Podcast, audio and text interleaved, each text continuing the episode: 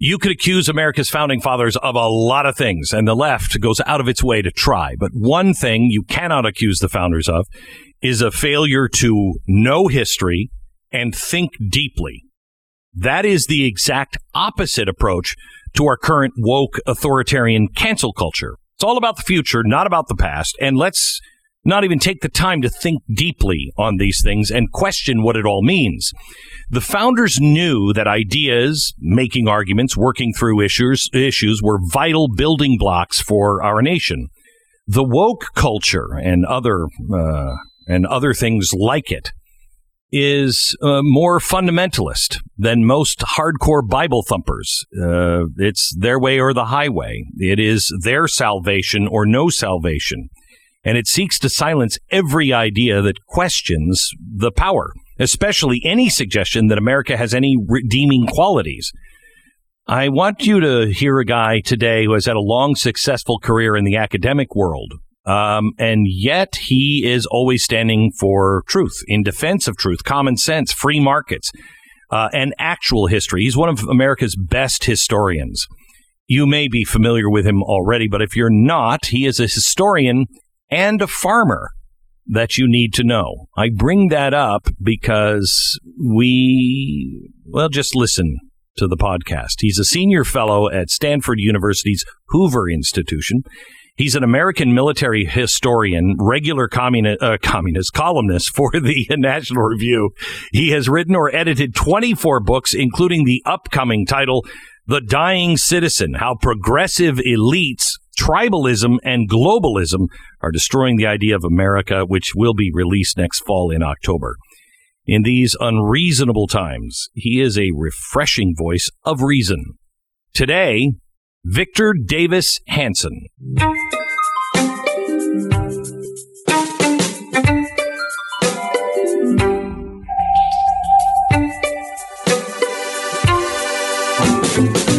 So, Victor, I was at a friend's house over the weekend, and Condi Rice was there, and she, as as you would know, she is uh, what is she? The head of the Hoover now? I don't know what the title is exactly. Yes, um, director of but, Hoover Institution. Yeah, right. And you know, obviously, as a senior fellow, you work with her.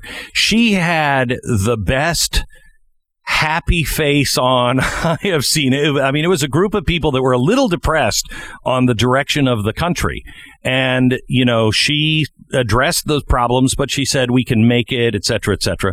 Um, I'd like to hear from you as a historian. I mean, you have studied ancient warfare, modern warfare. You are one of America's leading historians. Where do you see us in the cycle? Uh, and although it you know past results don't uh, don't guarantee future results.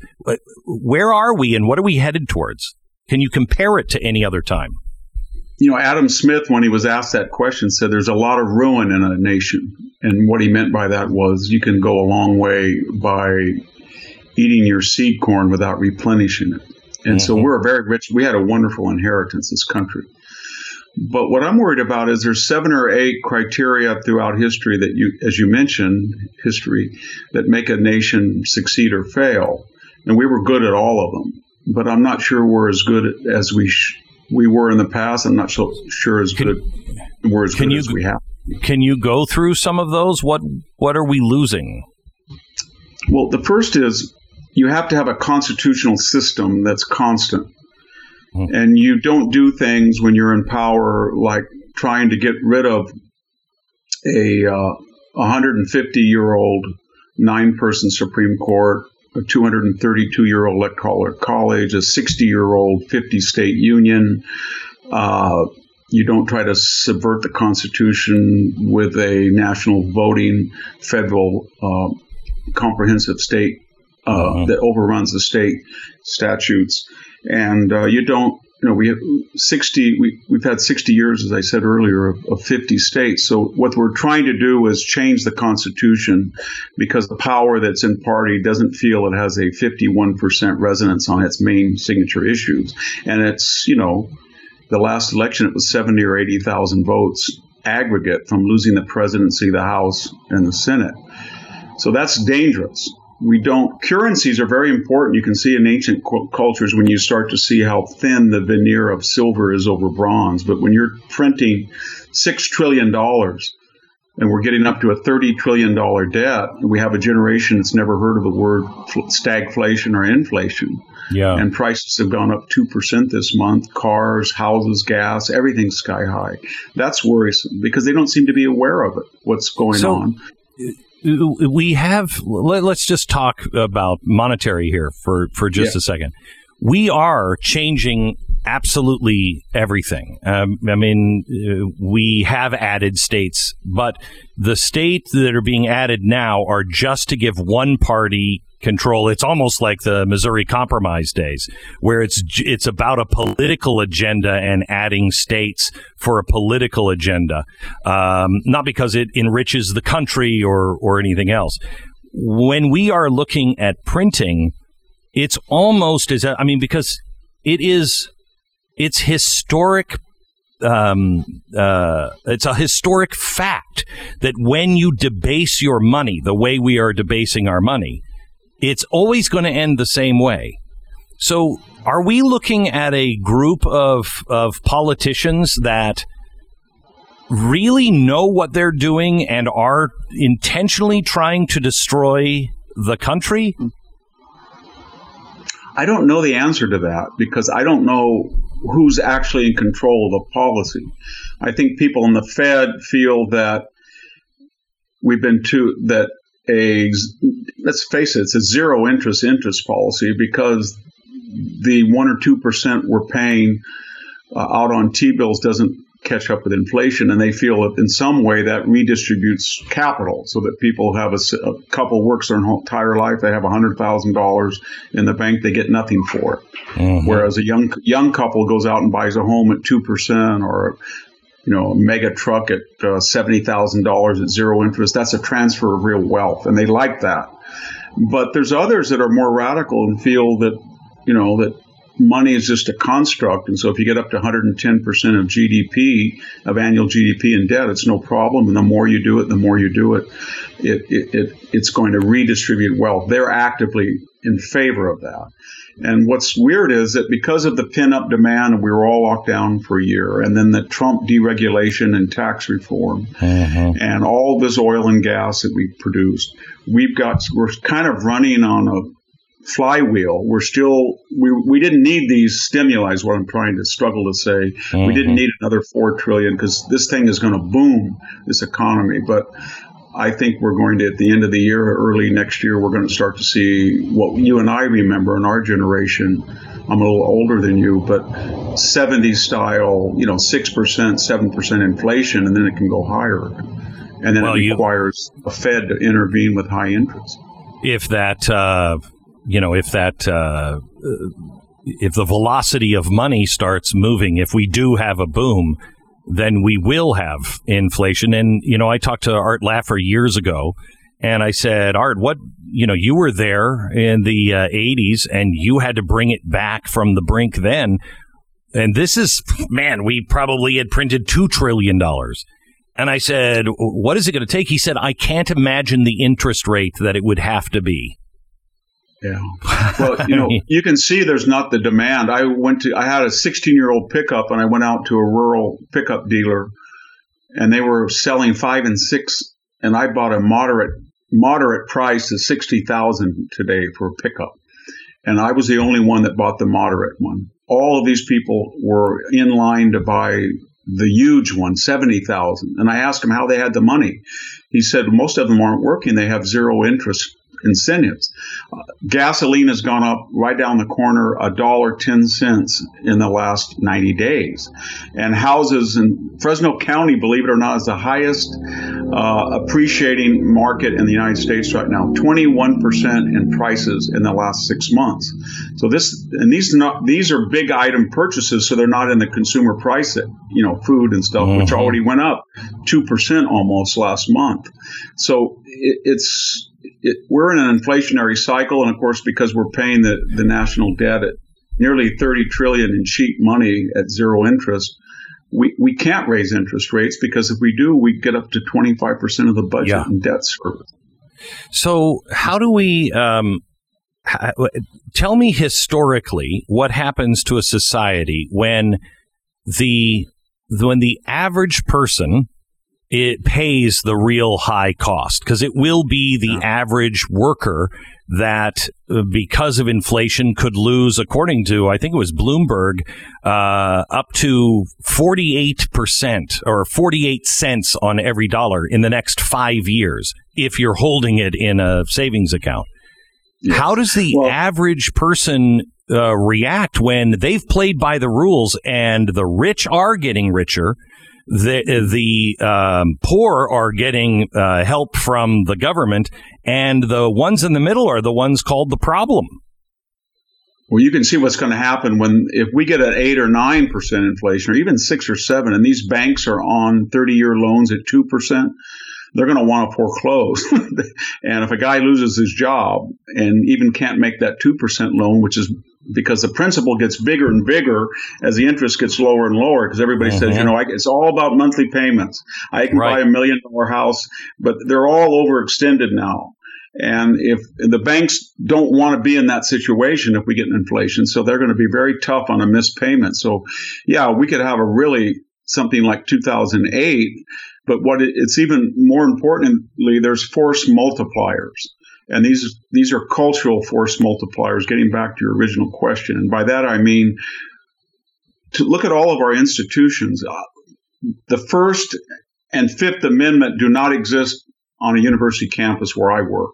I can't right. say something freely without consequences. A student who's accused of a particular crime cannot find due process. Mm-hmm. If you the legal system is asymmetrical. If you go out with a thousand people and break quarantine and you're celebrating the LA Lakers in LA or BLM, then you're going to be waived. And medical professionals will say, as they did, that's necessary for your mental health to break the quarantine. If you or I go into a church service we could be fine mm-hmm. if we don't have a mask. Mm-hmm. If somebody is shot in the Capitol, who was a military veteran for what could have been a felony breaking into the Capitol, and the officer shoots an unarmed woman. We're not going to hear about who the officer is. We're only only going to hear how horrible this woman was. But if we have the same situation where the races are reversed, it's going to be a national. So the media is fused with the progressive revolutionary movement and they pick and select these stories. I could go on, but you get the picture that Silicon Valley, Facebook, sure. Hollywood enter- entertainment, traditional network media, the foundations.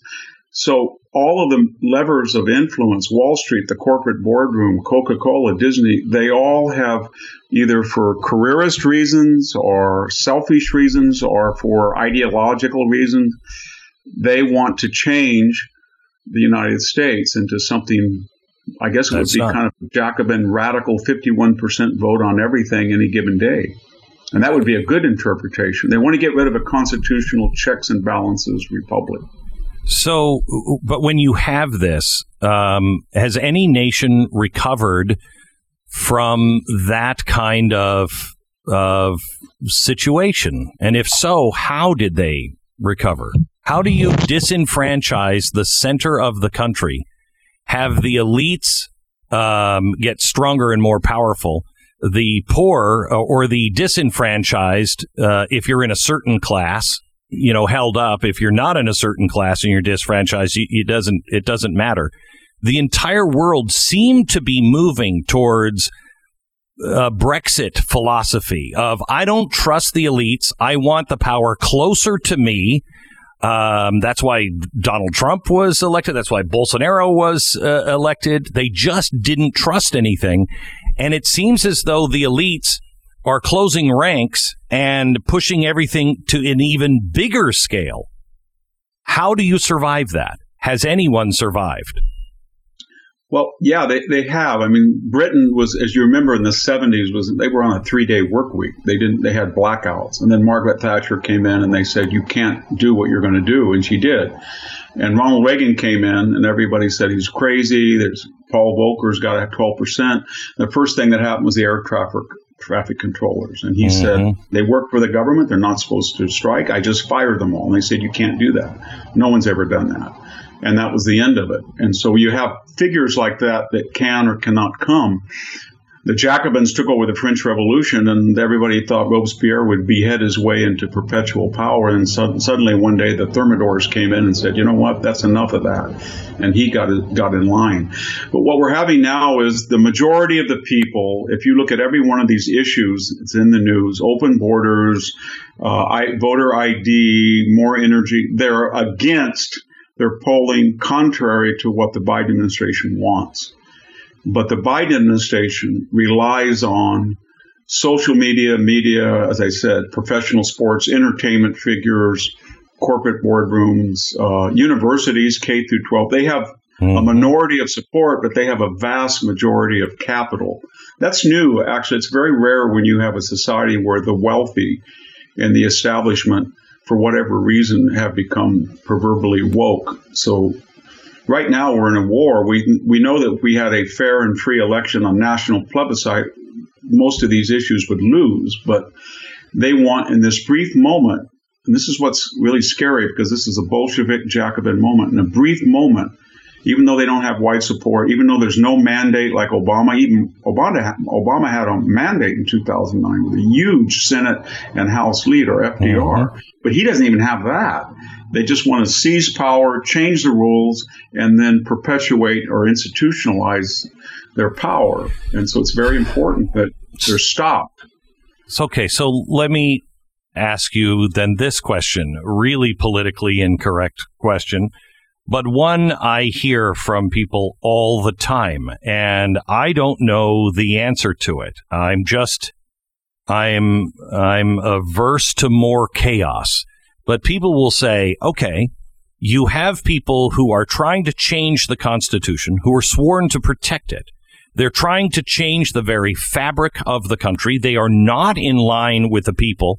And our rights that the government is supposed to protect uh, are being violated. And those who are protecting it are the biggest violators of it. So what do the citizens do? What what what should we do, and what should we not do? Yeah. Well, citizens in a constitutional republic have two choices: cultural, social, and political. So, if you're on the conservative side, you've got to appeal to as many people as possible and say 2022 is going to be your last chance you not just have to win the House, you have to win it by a big margin, and you have to take back the Senate. You've got to do that, and that'll give you two years of oxygen until you win the next uh, race. And you've got to get a candidate, whether it's Trump or somebody like Trump with that agenda, that can get everybody back in and they have to have a 51% majority. Republicans haven't won a 51% majority of the popular vote since 1988, and George W. George H. W. Bush won. But then culturally or socially, you know, conservatives are traditional people. They worry about their religion, their community, their family, their business, and they don't cancel people out. They don't boycott. They don't embargo. Mm-hmm. The left does that. They always do that but they're going to have to step up. And I, I, I've used the term they have to live in a monastery of the mind where they just say, you know what, I'm not going to make a big stuff deal about it, but I'll organize locally, but I'm not going to do certain things. So I decided maybe five years ago I would never again in my life watch an NBA game. I think I made that decision now about Major League Baseball. I don't even turn it off. I go in a room and it's on, I turn it off. I don't want to be preached to. I have a granddaughter. I didn't really want her to watch the Super Bowl and that type of halftime entertainment. I just quit. Not that I like Coca Cola, but I'll never drink a Coke again. If I have a choice mm-hmm. between flying Delta, I will not fly Delta if I can. So these are minor little things, but if it won't matter if 5 million or 10 million do that. But if you get a national movement where people say, you know what, the NBA, because of what we have done, is broke now and they're going to be overly pro-Chinese because that's the only revenue they're going to have, five billion market in China. That's going to really expose a lot of this stuff that they're doing, and that applies to all of. And then we have to have alternate institutions. Parler, Parlay, Parler, which everyone once prefers, was destroyed by Amazon and Google and Facebook and Twitter, mm-hmm. but we need it, it, it will come back and we need these alternate institutions. And then I think when they see that, that they're losing half their market or more, they'll start to respond. But we're not so, doing that. So, but it is almost impossible. I mean, libertarians and generally uh, small, you know, uh, government people they don't like doing things as a group. You know, it's herding cats. Um, and we've never done boycotts, and I've never been for them until I really, uh, really studied Martin Luther King uh, in a different way, not just academically, but really trying to understand how it worked, why it worked, what the failures were, etc. And he was right. He said, without a soundtrack, so without the cultural presence and without a uh, an arm uh, that is is uh, punishing uh, with boycotts. Uh, and the love element where you are seen always being good and decent. So good and decent people want to join you. It wouldn't succeed. Well, we don't have a cultural impact. Uh, we certainly don't boycott anybody. And I don't think uh, especially boycotts. If we don't boycott, I don't think it works because they're not afraid. They know we don't do anything. They're not, afraid. They control the language too. Everybody's got to change the language. What they're doing is Jim Crow in reverse. So when they, I'll give you an mm. example. If they predicate farm aid and they say a $5 billion farm aid is not going to be given to anybody who's white, or the Ivy League this year, say Princeton, lets in 13% of their uh, admissions are white males when it should be according to proportional representation. Forget merit or whatever, about 27. I mean, they're not doing that.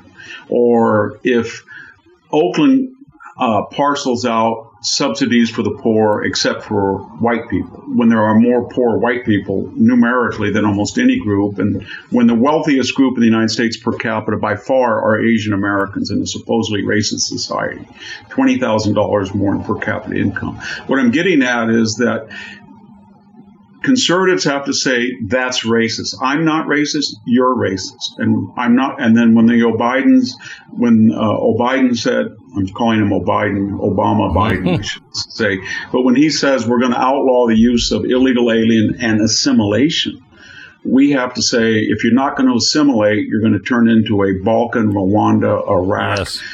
war of everybody against everybody, Hobbesian war.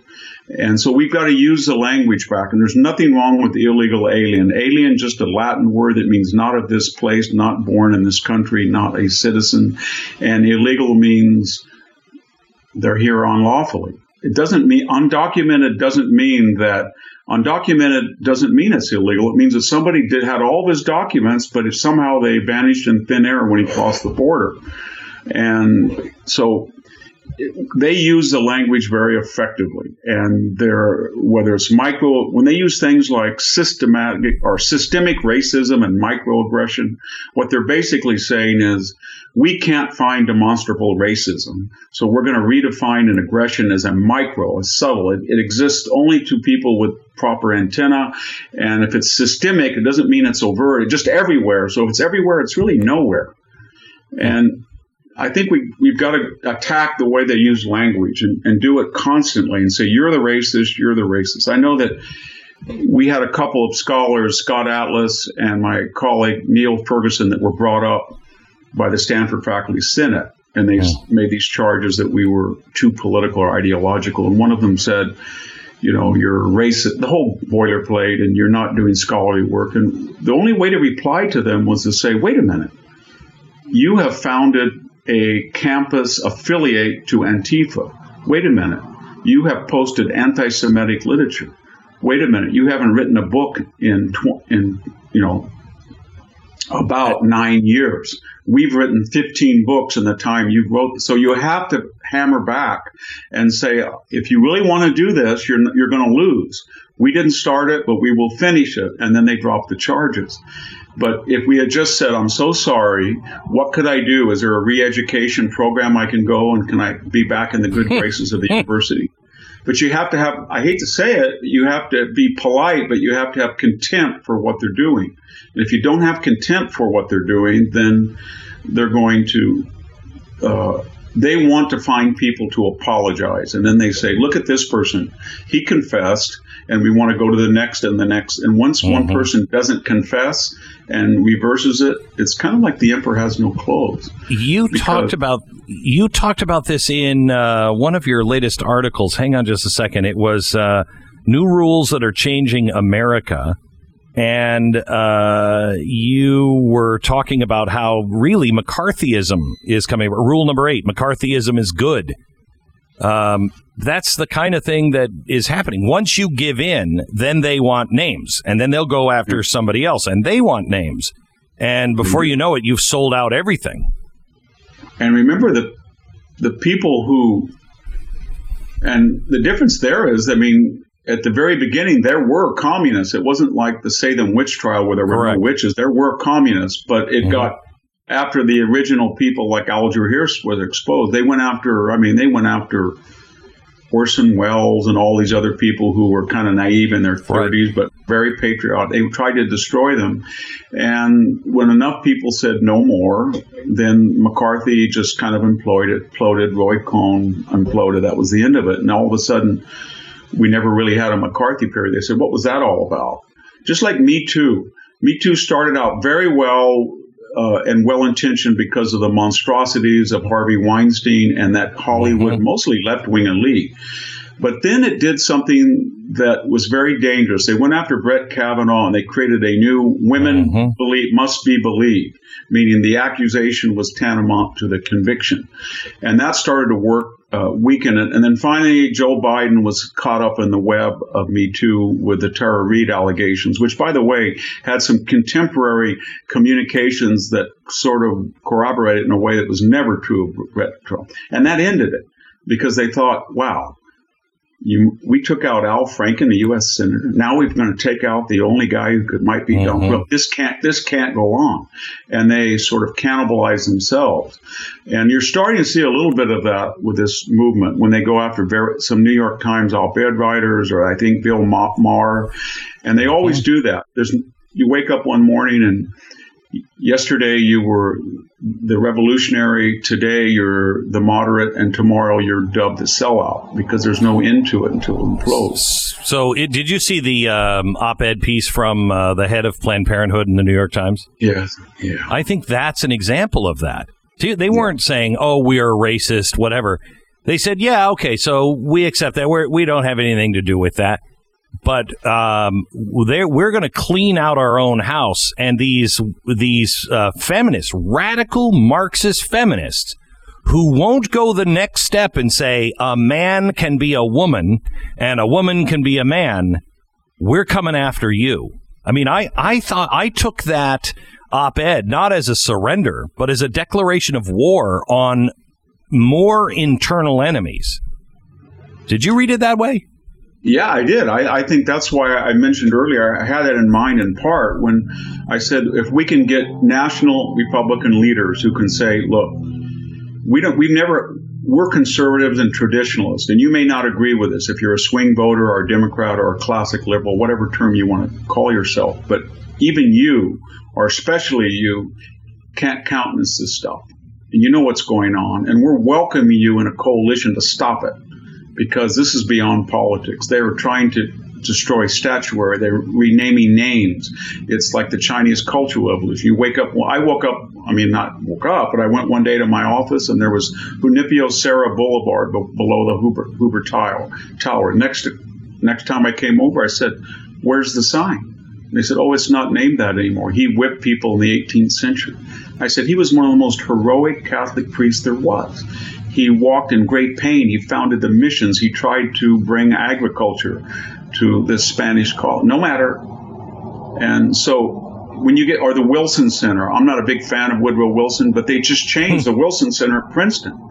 And so the asymmetrical application of the law is very scary that we, nobody's been indicted for the greatest material and human damage and riots over 90 days. We still don't didn't get very many indictments because the law is now saying to all of us, there is no such thing as the law. There's certain types of laws and certain types of victims and certain type of victimizers, and we'll adjudicate which is is and who faces and does not face consequences. But the moderate can't be for that.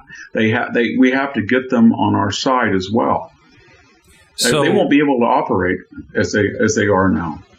So uh, so help me out because I think um, I was not a supporter of Donald Trump the when he first ran, not at all, not even close.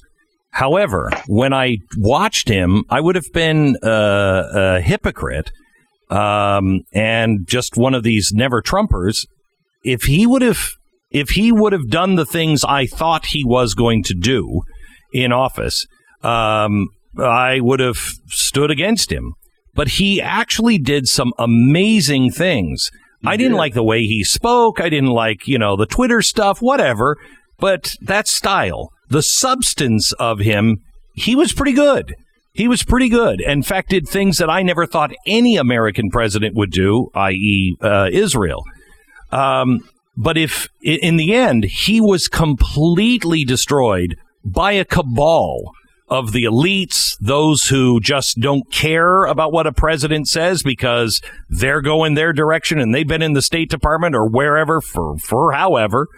You have Intel also, I think, completely corrupt now if Donald Trump, who doesn't care about any of that stuff, in fact, thrives on that stuff, if he can't do it, who can?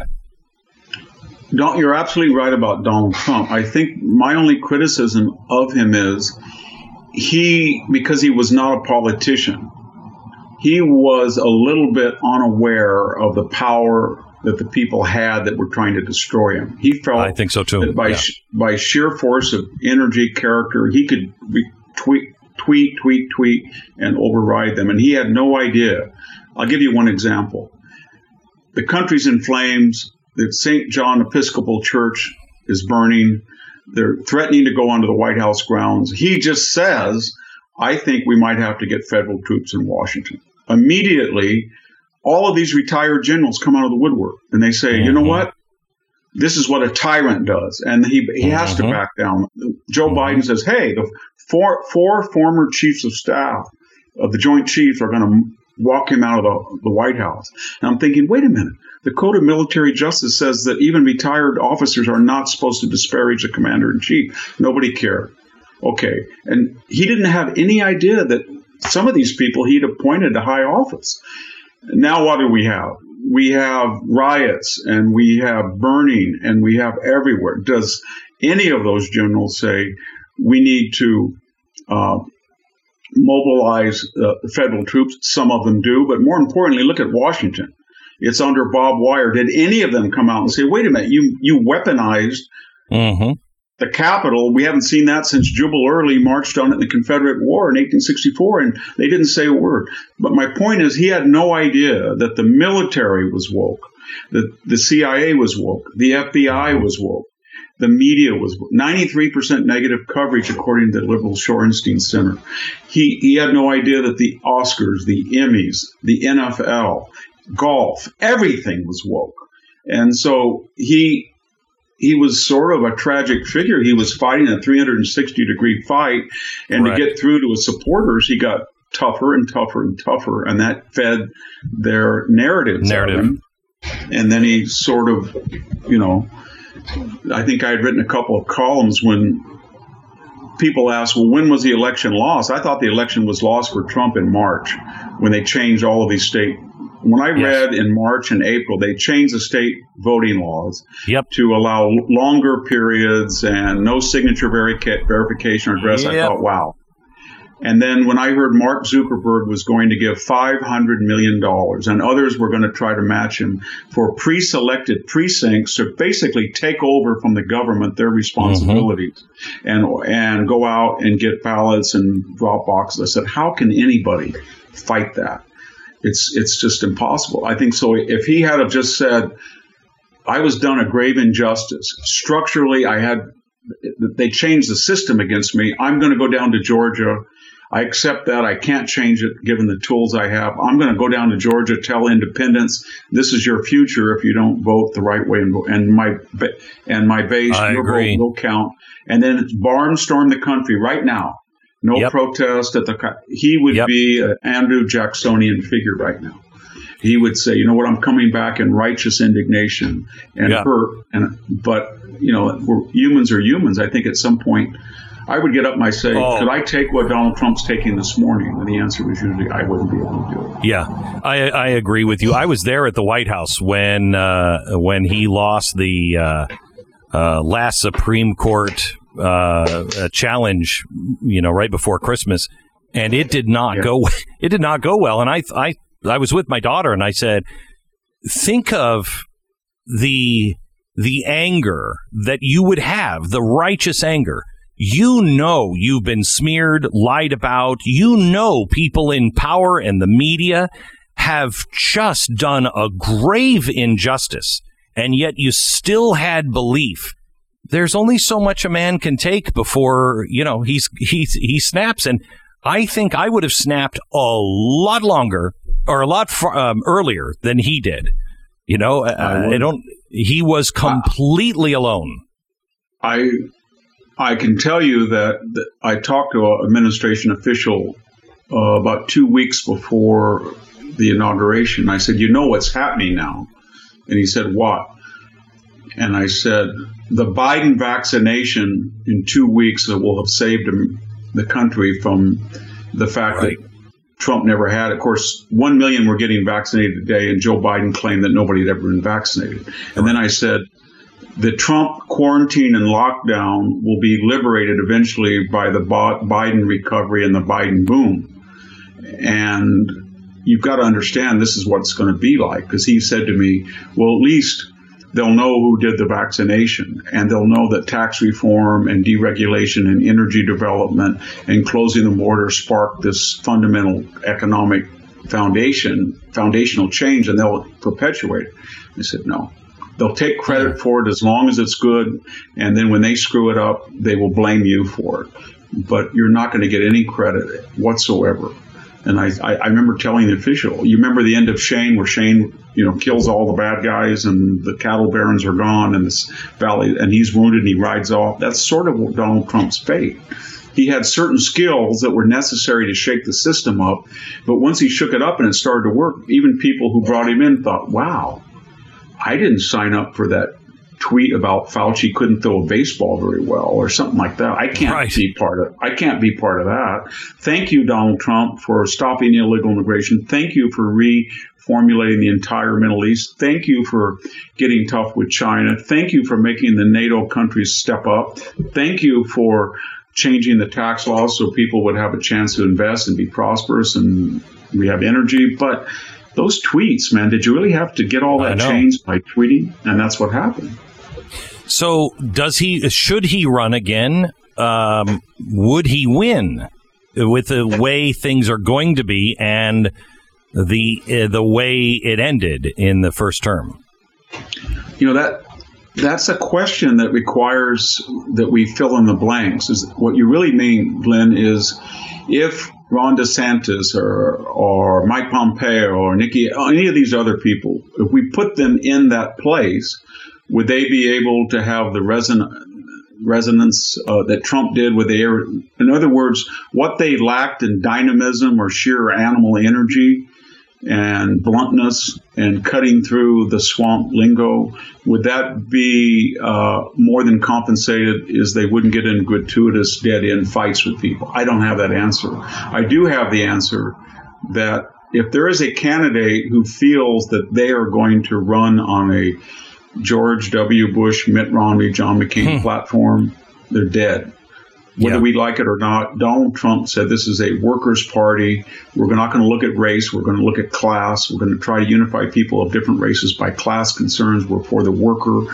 We want, you know, we're not going to just dwell on capital gains, tax cuts, or cutting Social Security. Maybe we should, but we're not going to dwell on it. And we're going to be tough on trade and asymmetrical commercial practices by our enemies and allies. And We're going to make sure the border is only there, it's only crossed legally and in meritocratic and measured fashion. All of those issues are going to be there.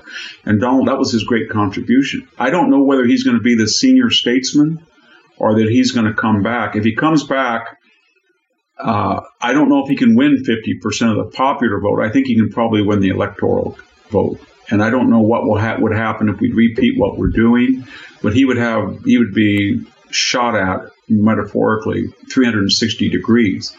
But I don't know if another candidate yet. We don't we haven't seen enough of him has his skills, and is an outsider. Uh, when Nikki Haley sort of thought, well, I'm going to finesse this or square this circle. I'm going to say that I'm for the Trump agenda, but I'm going to attack Trump, his mm-hmm. mechanisms or his modularities. That didn't work. I mean, everybody said, be quiet. And then she kind of almost obsequiously had to go back and, and try to get in his good graces. So that paradigm does not does not work. Anybody who's going to run it, that's not going to work.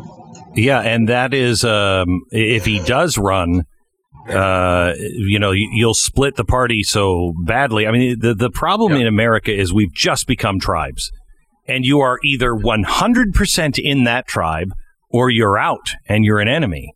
And that is very harmful. It's it's happening uh, across the spectrum, and uh, you know we need a we need a unifying uh, uh moment uh, where we don't look at the personalities, we look at the qualifications and the uh, and the plan, and come together. And whatever our best shot is, that's our best shot. Uh, but if we, I, if, I agree. If we tear it apart uh, and, and lose, we're done. The reason the reason that all of the media and people are looking at Ron DeSantis is that he's kind of got he, the, the left can't go after him because he doesn't have their credentials. He's got all of their credentials, educational, etc. He's run a state, and his theories, at least that he would have no greater fatalities or case rates in California, but he wouldn't destroy the economy the way California had. That kind of has been uh, substantiated by events, and I don't know I don't know anything about him, but I'm not taking him as an endorsement of him. I'm just saying somebody right. who's actually run something and the left has trouble to attack him because he's very, very tough, but he doesn't seek these sort of gratuitous encounters Correct. with them. And he's got all the the things that they think they think, not necessarily us, but they think are important, the Yale, Harvard, all that stuff. So that's why they're out to destroy him right now. They they fear him because people are moving to Florida. It's it's a successful state, and he's got these skills. But you know he could end up to be a candidate like Scott Walker. Scott Walker was the same way. He was tough. He had all the skills. He ran a good state. He looked like the ideal candidate. But when he got out on the campaign trail, he found it very different different mm. than we thought that he would. So. Uh, when we first got on the uh, we first got on uh, Skype together, uh, we heard a tractor go by, and you said you were on a farm, and you used a word. Uh, they're disking today, and I thought I love a man who knows what disking is in real life. Um, yeah, I I am uh, a rancher, a farmer, mm, kind of. You know what I mean? Kind of like Jay Leno is a you know, is a mechanic. A little bit. he had a lot of help. Um, but the more I spend in the soil, the more I spend in as a farmer or in nature, the more everything becomes self-evident. The more the universal way the that nature's God works, it all just answers itself, and the community helps each other because you can't be a jerk in a farming community because if you fail, nobody's going to be there to help you. And, you know, you're there helping people because you actually care about them, but also because you know it's going to be your turn at some point. And I, I think we as a nation have have lost something that was vital to our early success, and that is this um, soil rooted common sense and decency. Does that make sense to you? Yeah, it is. That's one of my biggest worries because when you read the Federalist Papers or look at the structure of the Constitution, or even you look at more of the radical founders like Jefferson, who said this stuff won't work when people are piled up in cities like Europe. We didn't even have a word for peasant in our vocabulary. It was the Homestead Act. We our whole purpose was to have independent, autonomous, freeholding small agrarians. And we've lost those. We still have that independent person, the business person, the independent trucker, uh, anybody who doesn't depend on anybody other than himself is they're not the majority, but they're a very necessary minority because they're sort of pragmatic and they're an atoll in the, the flood. And we need more and more of them. And yet we're being corporatized, social media, it's making this uniform urban uh, type of population that wants something from somebody or is always victimized or always feels that he, somebody has owed him, where the farmer, one of the things I realized farming is uh, you keep a tragic view. I had a five acre, we had about 200 acres, and I farmed with my brother and my cousin. I thought, well, we did everything right with the mm-hmm. Santa Rosa crop this year. We thinned it right. We borrowed the money to mm-hmm. spray, to fertilize, to prune. I pruned the orchard, you know, 700 trees. My brother and I pruned them ourselves. And I thought, and then the fruit was beautiful. And then 24 hours before uh, I looked at the orchard, I said, this is going to get, uh, this is going to make a profit of $4,000 an acre. We're going to clear $20,000. And it, it rained never rains in late June, and then it hailed. And in five minutes, it scarred and ruined the entire crop. And we said, well, wait a minute. We should have known that. We should have done, we should have had a boom that broke up the hail or a McCann. There was nothing. Mm-hmm. It was tragic. And then once the farmer feels that way, he said, there's nobody to blame. Stuff happens. And I've got to find a way to survive that. And so what I always did after that was I said, I'm going to lose this 10 acres or this crop on 30 acres. I'm going to have a bad year, but I'm going to find a way to survive it. And that yep. makes you completely independent. The best thing that ever happened. And grateful. And grateful. grateful.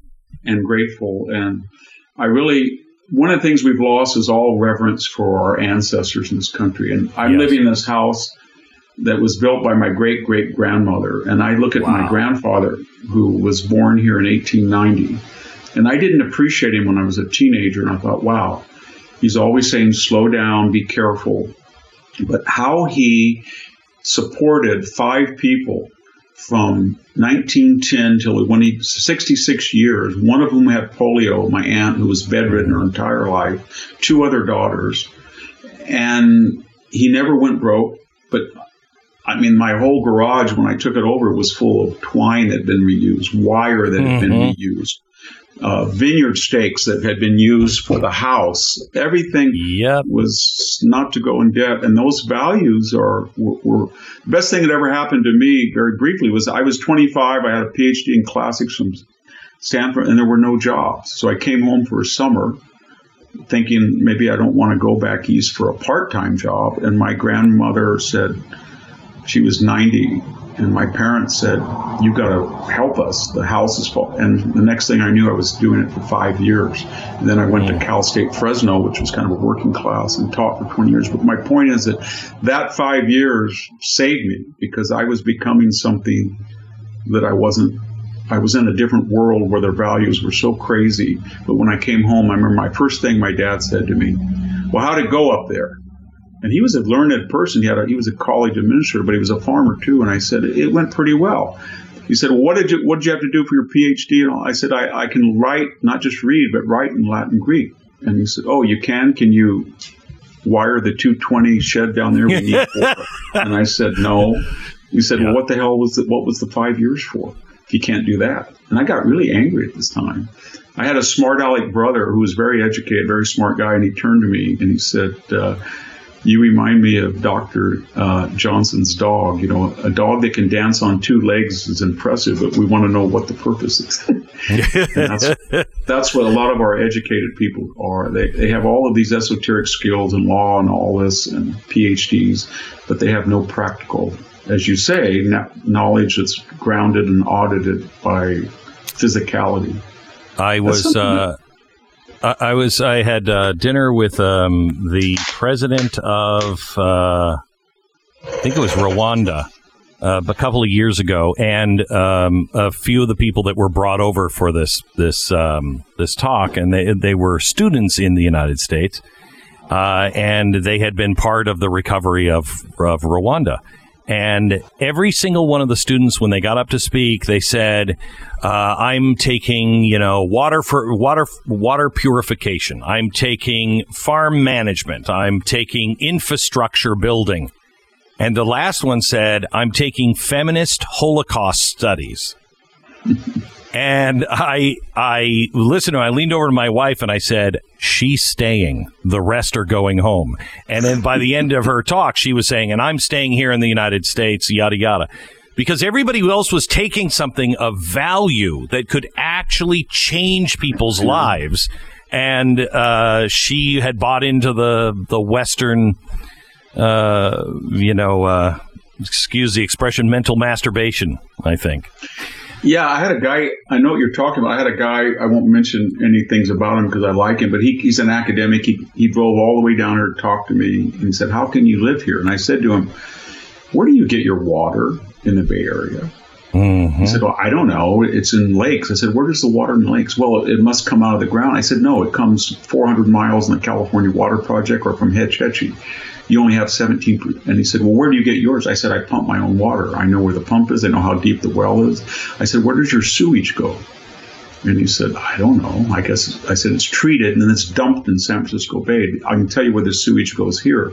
And he said, Well, who's responsible? I said, If I don't get the pump working or the septic and uh, sewer system working, I'm in big trouble. Same thing with yep. the power, same thing with everything. And yet we have so many people that are dependent on muscular people. That was what was weird about the deplorables and Trump that this billionaire from Manhattan, who must have known something about his empire, that he had guys that laid cement that he liked or wired. Mm-hmm. He would have been the most unlikely person to say to the United States, you wiped out the entire interior with outsourcing and offshoring and moving factories, and we're not going to do it. And these guys are valuable because when you look at those rallies, they were saying basically, why don't we outsource uh, academics or why don't we outsource insurance executives or why don't mm-hmm. we outsource lawyers why did you do it to lathe workers mm-hmm. we had cheap energy we had good infrastructure we had good talent and you took our jobs because you wanted what to make a great deal of money in China. So that was what's mm-hmm. really important about that MAGA agenda. It was really a appeal to people who use their hands and their muscles that they're not just simply irrelevant anymore.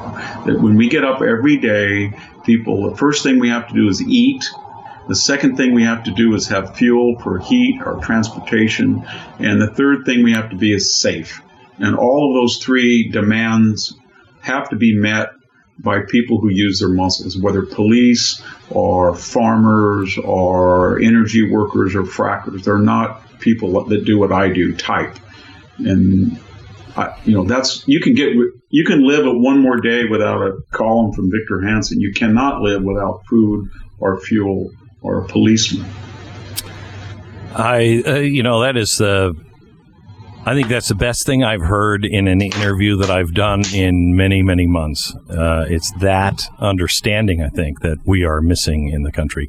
Thank you so much for your work on the 1776 project, which we didn't get into. Uh, I'm looking forward to your new book that is coming out uh, in October. Just yes. thanks for your your your steady uh, historic look at where we are uh, at any given time. Yeah, I appreciate it. Thank you. Well, th- thank you for having me, Glenn.